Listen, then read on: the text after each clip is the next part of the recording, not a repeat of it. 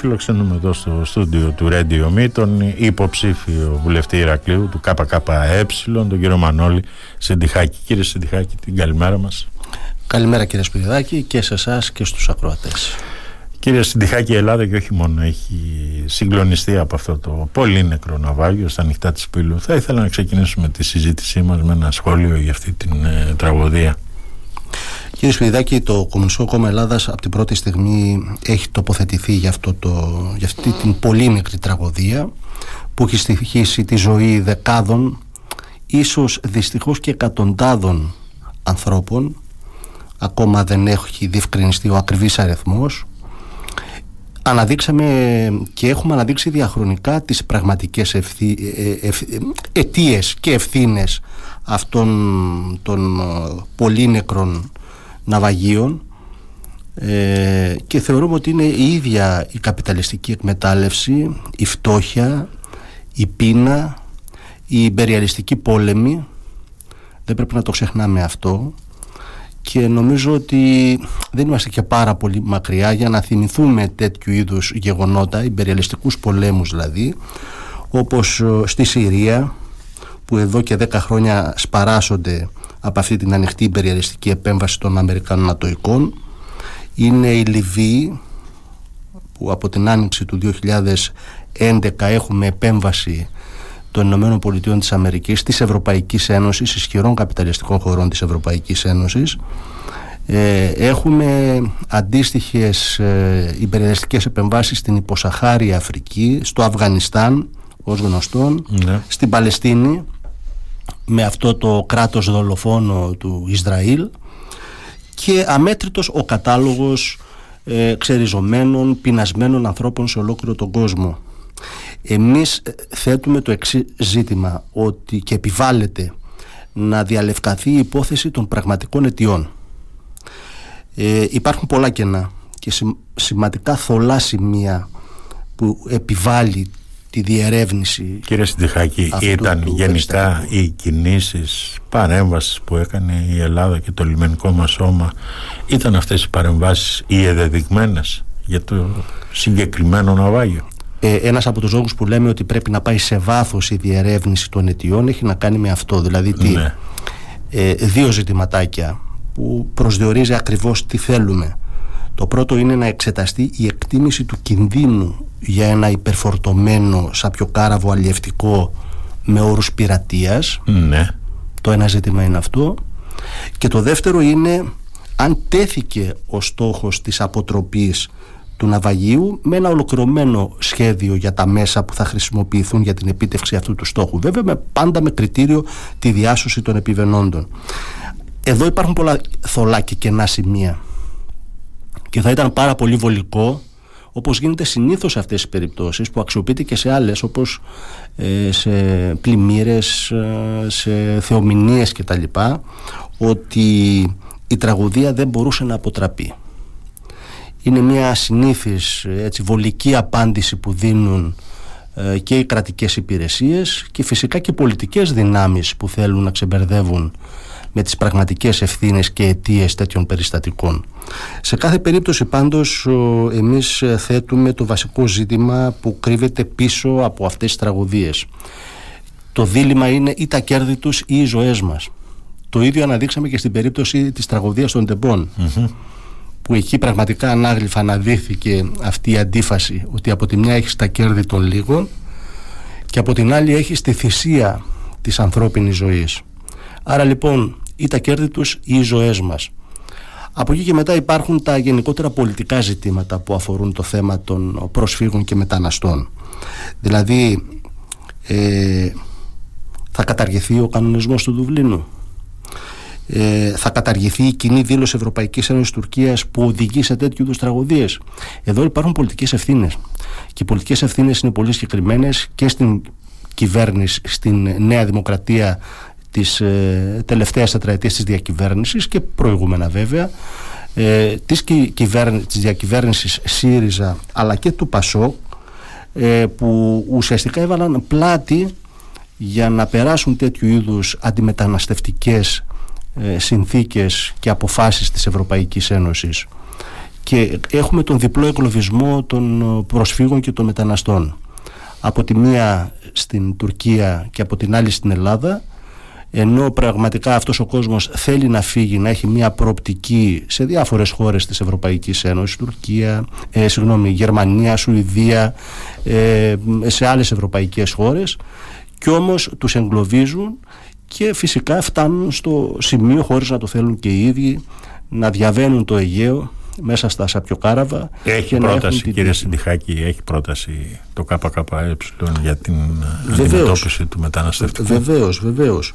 Καταρχήν να γίνει σεβαστή, καταρχήν είναι πρόταση να καταργηθεί ο κανονισμός του Δουβλίνου. Ναι. Είναι μια πρόταση αυτή. Είναι πρόταση επίσης να καταργηθεί η κοινή δήλωση Ευρωπαϊκής Ένωσης Τουρκίας που εγκλωβίζει τους πρόσφυγες και τους μετανάστες ή στην Τουρκία ή στην Ελλάδα με ό,τι, αυτό, με ό,τι συνέπειες έχει. Το τρίτο να γίνει σεβαστή η συνθήκη της Γενέβης για τους πρόσφυγες, τη μετανάστευση και το άσυλο και να μην, επιτραπεί, να μην μετατραπεί σε αυτό το νέο κατάπτυστο σύμφωνο που ετοιμάζει η Ευρωπαϊκή Ένωση και οι κυβερνήσεις της. Αυτές είναι οι βασικές προτάσεις. Από εκεί και μετά, από τη στιγμή που έρχονται πρόσφυγες μετανάστες στην Ελλάδα, πρέπει να ε, υπάρχουν όλες εκείνες οι υπηρεσίες στελεχωμένες, επανδρομένες με το κατάλληλο προσωπικό ε, εξειδικευμένο προσωπικό με όλες εκείνες τις ειδικότητες γιατρούς, ψυχολόγους, κοινωνικούς λειτουργούς ε, και να, να ε, υπάρχει μια ε, γρήγορη διαδικασία στην έκδοση των χαρτιών προκειμένου αυτός ο κόσμος να προσανατολίζεται στις χώρες που θα ήθελε να φτάσει. Αυτές είναι οι προτάσεις που έχει καταθέσει το κόμμα μας μέσα στη Βουλή. Φυσικά δεν έχει βρει την καλύτερη μεταχείριση από καμία άλλη πολιτική δύναμη. Δίνουμε τη μάχη αυτή ε, προκειμένου να ευαισθητοποιηθεί ο κόσμος μέσα από τα κοινωνικά κινήματα προβάλλεται άλλωστε και από το ΠΑΜΕ και από, από τις ταξικές δυνάμεις, τα συνδικάτα, όλους τους φορείς τους επιστημονικούς, τους ευρύτερα κοινωνικούς φορείς έτσι ώστε να υιοθετηθεί και να δημιουργηθεί και ένα κίνημα απέναντι σε αυτές τις κατάπτυστες συμφωνίες. Μάλιστα. Τώρα σε λίγες μέρες θα βρεθούμε για δεύτερη φορά σε σύντομο χρονικό διάστημα μπροστά στις κάλπες και αυτό γιατί η απλή αναλογική απέτυχε να οδηγήσει τα κόμματα τουλάχιστον της αριστεράς και της κέντρο-αριστεράς να συνεργαστούν. Γιατί θα ήταν μούφα μια προοδευτική κυβέρνηση όπως είπε ο Δημήτρης Κουτσούμπας; Καταρχήν δεν απέτυχε η απλή αναλογική εξορισμού η απλή αναλογική είναι ένα δημοκρατικό εκλογικό με την έννοια ότι ψηφίζεις και ε, σου βγαίνουν οι έδρες που αντιστοιχούν στις ψήφους. Σωστά. Αυτό είναι και από αυτή την άποψη πάντα ήμασταν υπέρ της απλής, ανώθευτης, καθαρής, απλής αναλογική. Βέβαια, αυτό, αυτός ο εκλογικός νόμος με τον οποίο έγιναν οι τελευταίες εκλογές είναι ένα σύστημα απλής αναλογική. Δεν είναι η, η καθαρή απλή αναλογική. Ναι. Αυτό είναι μια άλλη ιστορία όμως. Είναι άλλο αυτό όμως και άλλο η εργαλειοποίηση της ε, απλής αναλογικής. Εργαλειοποιήθηκε, δηλαδή μετατράπηκε σε αυτοσκοπό Ξέρετε, από τη μία ήταν η Νέα Δημοκρατία η οποία έλεγε το δικό της αφήγημα ότι διεκδικεί σταθερότητα, σταθερή κυβέρνηση για να υλοποιήσει το πρόγραμμά της απρόσκοπτα την επόμενη μέρα και ζητάει αυτοδυναμία, αυτοδύναμη κυβέρνηση. Σωστά. Και από την άλλη είχε στον ΣΥΡΙΖΑ, ο οποίος περίπου έλεγε το ίδιο. Απλώς έλεγε με κυβέρνηση συνεργασίας. Εγώ θέλω σταθερή και ισχυρή κυβέρνηση με, με, με κυβέρνηση συνεργασίας μπορούσε πραγματικά να συμβεί αυτό. Δηλαδή ουσιαστικά λειτουργούσε και εκβιαστικά απέναντι στο Κομμουνιστικό Κόμμα Ελλάδας. Εγώ θα μιλήσω για το Κομμουνιστικό Κόμμα Ελλάδας. Ναι, δεν θα μιλήσω ναι, ναι. για το Πασόκ, ναι. ούτε για το Μέρα 25, ούτε για κανέναν άλλο. Θα μιλήσω για το Κομμουνιστικό Κόμμα Ελλάδας. Λειτουργούσε εκβιαστικά. Γιατί, γιατί το ΚΚΕ έτσι κι αλλιώς είχε εκφραστεί, όχι μόνο τώρα, που αν θέλετε υπάρχει και η, η μαρτυρία των γεγονότων μιας δεξιάς πολιτικής από την πλευρά της ηγεσίας του ΣΥΡΙΖΑ αλλά το είχαμε ομολογήσει και στις εκλογές του 2012 Μάη του 2012 ε, ε, Ιούνιο του 2012 το 2015 ένας κατά ξεκαλούθηση εκβιασμός απέναντι στο, στο ΚΚΕ και αντιλαμβάνεστε ότι όταν βλέπει αυτός ο αριστερός κόσμος ο ριζοσπαστικός κόσμος που πίστεψε στο ΣΥΡΙΖΑ ε, με εκείνη την ελπίδα που ερχόταν φρέσκια με ένα φρέσκο αέρα και καλά έκανε αυτός ο κόσμος γιατί ήθελε να απαλλαγεί από τις ε, κυβερνήσεις της Νέας Δημοκρατίας ε, ή τις κοινές κυβερνήσεις Νέας Δημοκρατίας Πασόκ, Σαμαρά, Βενιτζέλου τότε κτλ. Αυτός ο κόσμος απογοητεύτηκε. Απογοητεύτηκε. Και δεν θα σας πω εγώ για τον ένα νόμο και ένα, με ένα άρθρο που θα καταργούσε το μνημόνιο κτλ. Ε, ούτε για, για εκείνο το δημοψήφισμα που το περιβόητο όχι έγινε ναι. Να σας πω την τελευταία τετραετία. Βέβαια αυτά και αυτά είναι που δείξαν το 2019 τη Νέα Δημοκρατία καλπάζοντας το άλογο και ήρθε στην εξουσία. Αλλά είχαμε για την τετραετία την τελευταία με διακυβέρνηση Νέας Δημοκρατίας που ο ΣΥΡΙΖΑ ψήφισε το 50% των νομοσχεδίων της Νέας Δημοκρατίας και αν δεν ε, είχε βρει εκείνο το κόλπο της αποχής από τις ψηφοφορίες πιθανά το 50% ήταν 60% και 70% όπως 70% ήταν ε, ε, είχε ψηφίσει και το ΠΑΣΟΚ τα νομοσχέδια της Νέας Δημοκρατίας άρα λοιπόν εύλογα δεν τίθονται το ερώτημα, το θέταμε εμείς ως ΚΚΕ γιατί να μην υπάρξει μια συνεργασία ανάμεσα στη Νέα Δημοκρατία, στο ΣΥΡΙΖΑ και στο ΠΑΣΟΚ στις τελευταίες εκλογές εμείς θεωρούμε ότι υπήρχε το κοινό έδαφος. Γιατί, Γιατί είχαν μια στρατηγική αντίληψη γύρω από την εφαρμοζόμενη πολιτική. Ποια ήταν αυτή; Ταμείο Ανάκαμψης. Υπάρχει συμφωνία με το Ταμείο Ανάκαμψης. Μπορεί ο ΣΥΡΙΖΑ να λέει ότι εγώ θέλω διαφορετικό τρόπο ε, αντιμετώπισης και αξιοποίησης της χρηματοδότησης από το Ταμείο Ανάκαμψης. Πώς; Μα μπαίνουν ρήτρες. Λέει ε, ε, πράσινη ανάπτυξη.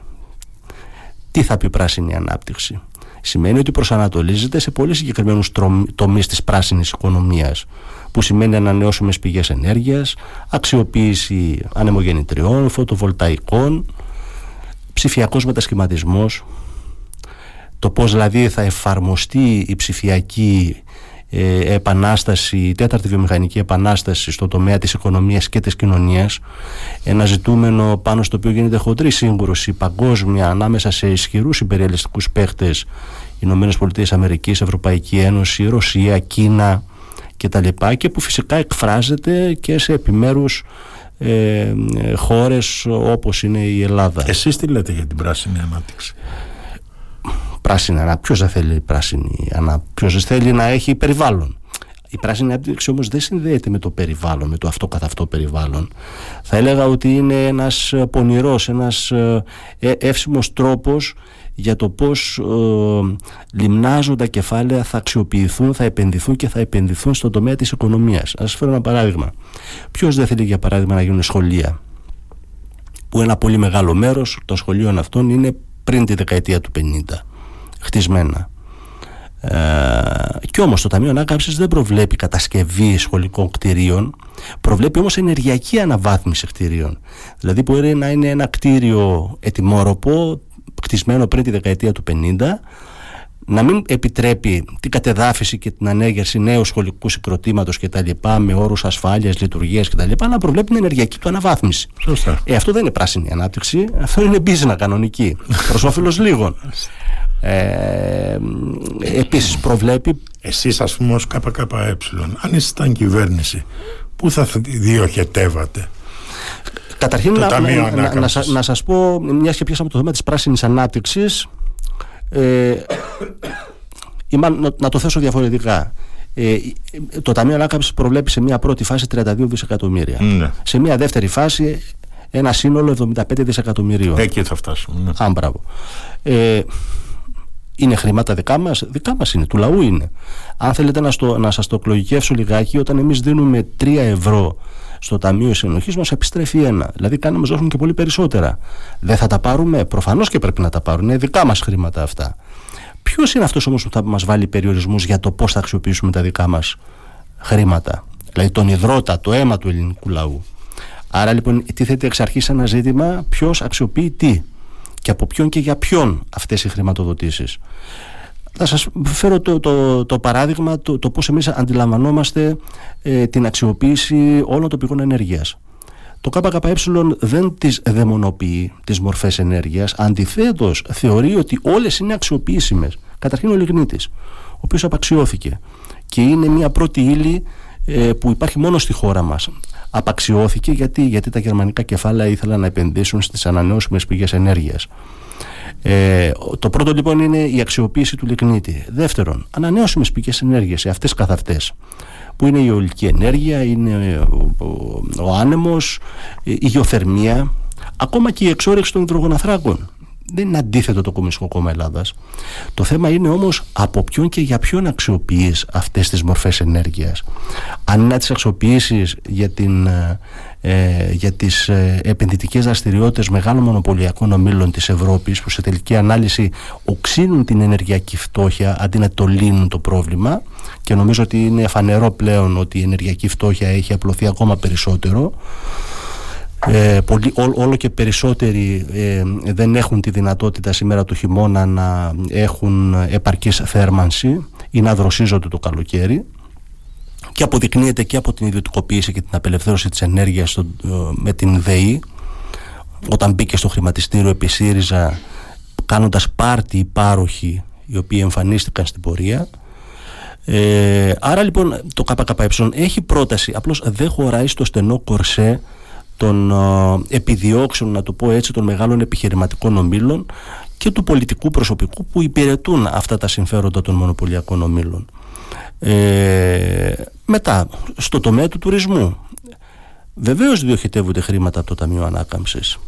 Ποιος ωφελείται; Ωφελείται μήπως ο ξενοδοχοϊπάλληλος; Ωφελείται ε, ο μικροκαταληματίας, ο ελεύθερος επαγγελματίας στον χώρο της εστίασης, του τουρισμού κτλ. Όχι. Νομίζω και η, περίπτωση της πανδημίας, η διετία, τριετία της πανδημίας απέδειξε ότι ενίσχυθηκαν, ε, ενισχύθηκαν οι μεγάλοι ξενοδοχειακοί όμιλοι και όχι οι ξενοδοχοϊπάλληλοι και οι ελεύθεροι επαγγελματίες. Ε, το ίδιο φυσικά μπορούμε να πούμε και στο κατασκευαστικό τομέα. Θέλετε να πάρουμε βόρειο οδικό άξονα που ένα κομμάτι θα χρηματοδοτηθεί από το Ταμείο Ανάκαμψης. Ποιος θα το πληρώσει το τίμημα; Το τίμημα θα το πληρώσει ο λαός ο οποίος θα κληθεί να πληρώσει τα διόδια για τα επόμενα 30 χρόνια στον παραχωρησιούχο με έναν κλειστό αυτοκινητόδρομο, με ό,τι επικινδυνότητα έχει αυτό και φυσικά και ό,τι ταλαιπωρία θα υποστεί ο πολίτης του Ηρακλείου, κυρίως ο πολίτης του Ηρακλείου, δεν θα σας μιλήσω για το Ρέθινο για τα Χανιά, μιας και βρισκόμαστε στο Ηράκλειο, ε, που ένας ακλειστός αυτοκινητόδρομος στην πραγματικότητα θα εγκλωβίσει σαν τα ποντίκια τους Ηρακλειώτες ε, στο, στο κέντρο του Ηρακλείου χωρίς να έχουν τη δυνατότητα πρόσβασης στις υπόλοιπες συνοικίες του Νότιου Ηρακλείου. Άλλωστε φαίνεται και από το γεγονός ότι ακόμα δεν έχουν προσδιοριστεί τα σημεία που θα μπουν τα διόδια, που είναι ένα σοβαρό θέμα και δεν θα σας μιλήσω για τους κάθετους οδικούς άξονες και τα λοιπά, την αναγκαιότητα των αγροτικών δρόμων που τίποτα από όλα αυτά δεν χρηματοδοτεί το Ταμείο Ανάκαμψης. Είναι το, αεροδρόμιο, το νέο αεροδρόμιο Ηρακλείου. Νομίζω ότι είναι ένα σκάνδαλο από κάθε άποψη και περιβαλλοντική και οικονομική και αναπτυξιακή. Καταρχήν μιλάμε για την απόλυτη καταστροφή στην περιοχή, μια περιοχή υψηλής παραγωγικότητας. Ε, το δεύτερο είναι ότι κοστολογήθηκε με 522 εκατομμύρια ευρώ στην αρχική σύμβαση και αυτή τη στιγμή οι αξιώσεις κοστολογούν το, την κατασκευή του αεροδρομίου στο 1 δις 700 εκατομμύρια.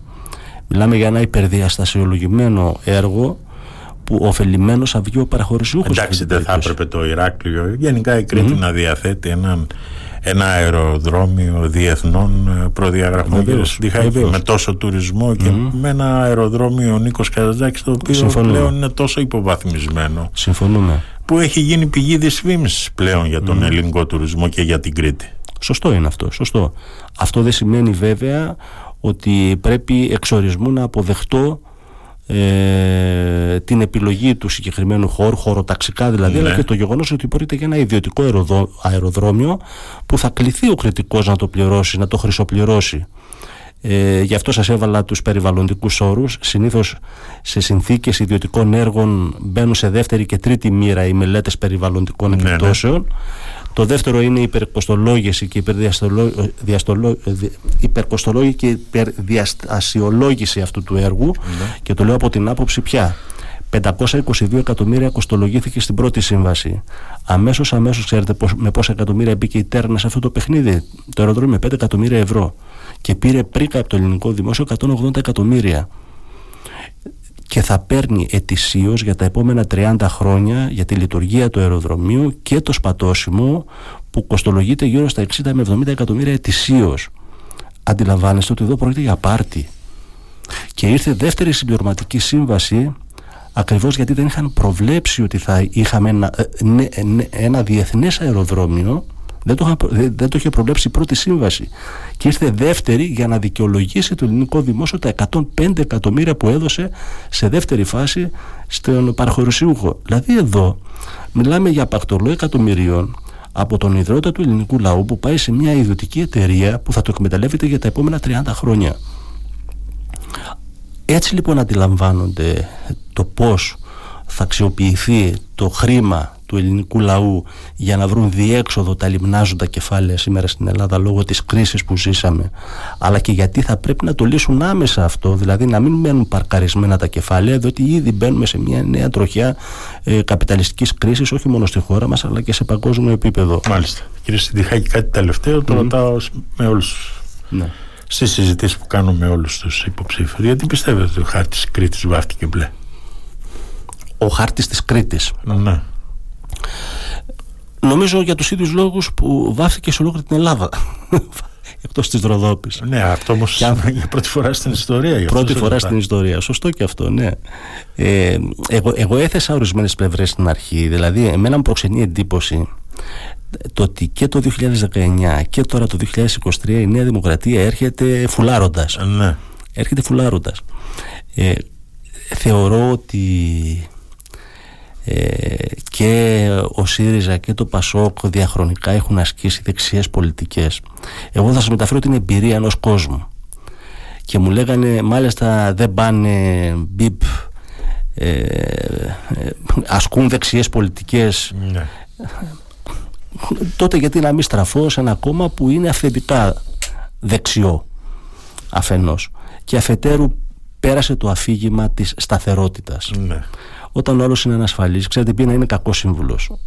Είναι ανασφαλής ο άλλος. Θεωρεί ότι μια τρίμηνη σύμβαση, μια οχτάμινη σύμβαση, ένα full pass, ένα market pass μπορεί να του λύσει προβλήματα. Απ' την άλλη όμως, είχαμε μια διακυβέρνηση του ΣΥΡΙΖΑ και μια πρακτική ως αντιπολίτευση του ΣΥΡΙΖΑ και του ΠΑΣΟ. Πολύ συγκεκριμένη.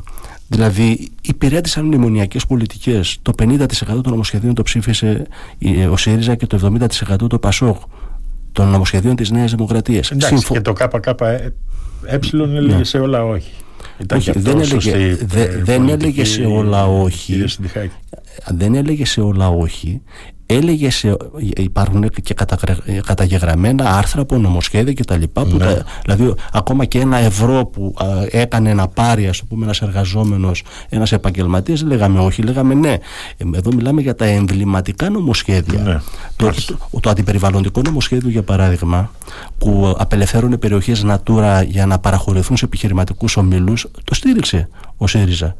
Στήριξε, για παράδειγμα, τις στρατηγικές συμφωνίες Ηνωμένων Πολιτειών και Γαλλίας, γεμίζοντας την Ελλάδα με αμερικάνικες βάσεις. Τη νέα αμερικάνικη βάση στην Αλεξανδρούπολη και το νέο ρόλο των Αμερικανών στην Ευρώπη με την ε, ε τροφοδότηση του LNG. Μάλιστα. Και πολλά άλλα πράγματα. Δηλαδή, σε κάθε περίπτωση ε, θεωρώ ότι ε, συνέβαλαν αποφασιστικά για να σπρώξουν τον κόσμο προς τη Νέα Δημοκρατία. Σε κάθε περίπτωση όμως, η επόμενη μέρα είναι το θέμα. Δυστυχώς η Νέα Δημοκρατία θα είναι στη διακυβέρνηση. Δυστυχώς.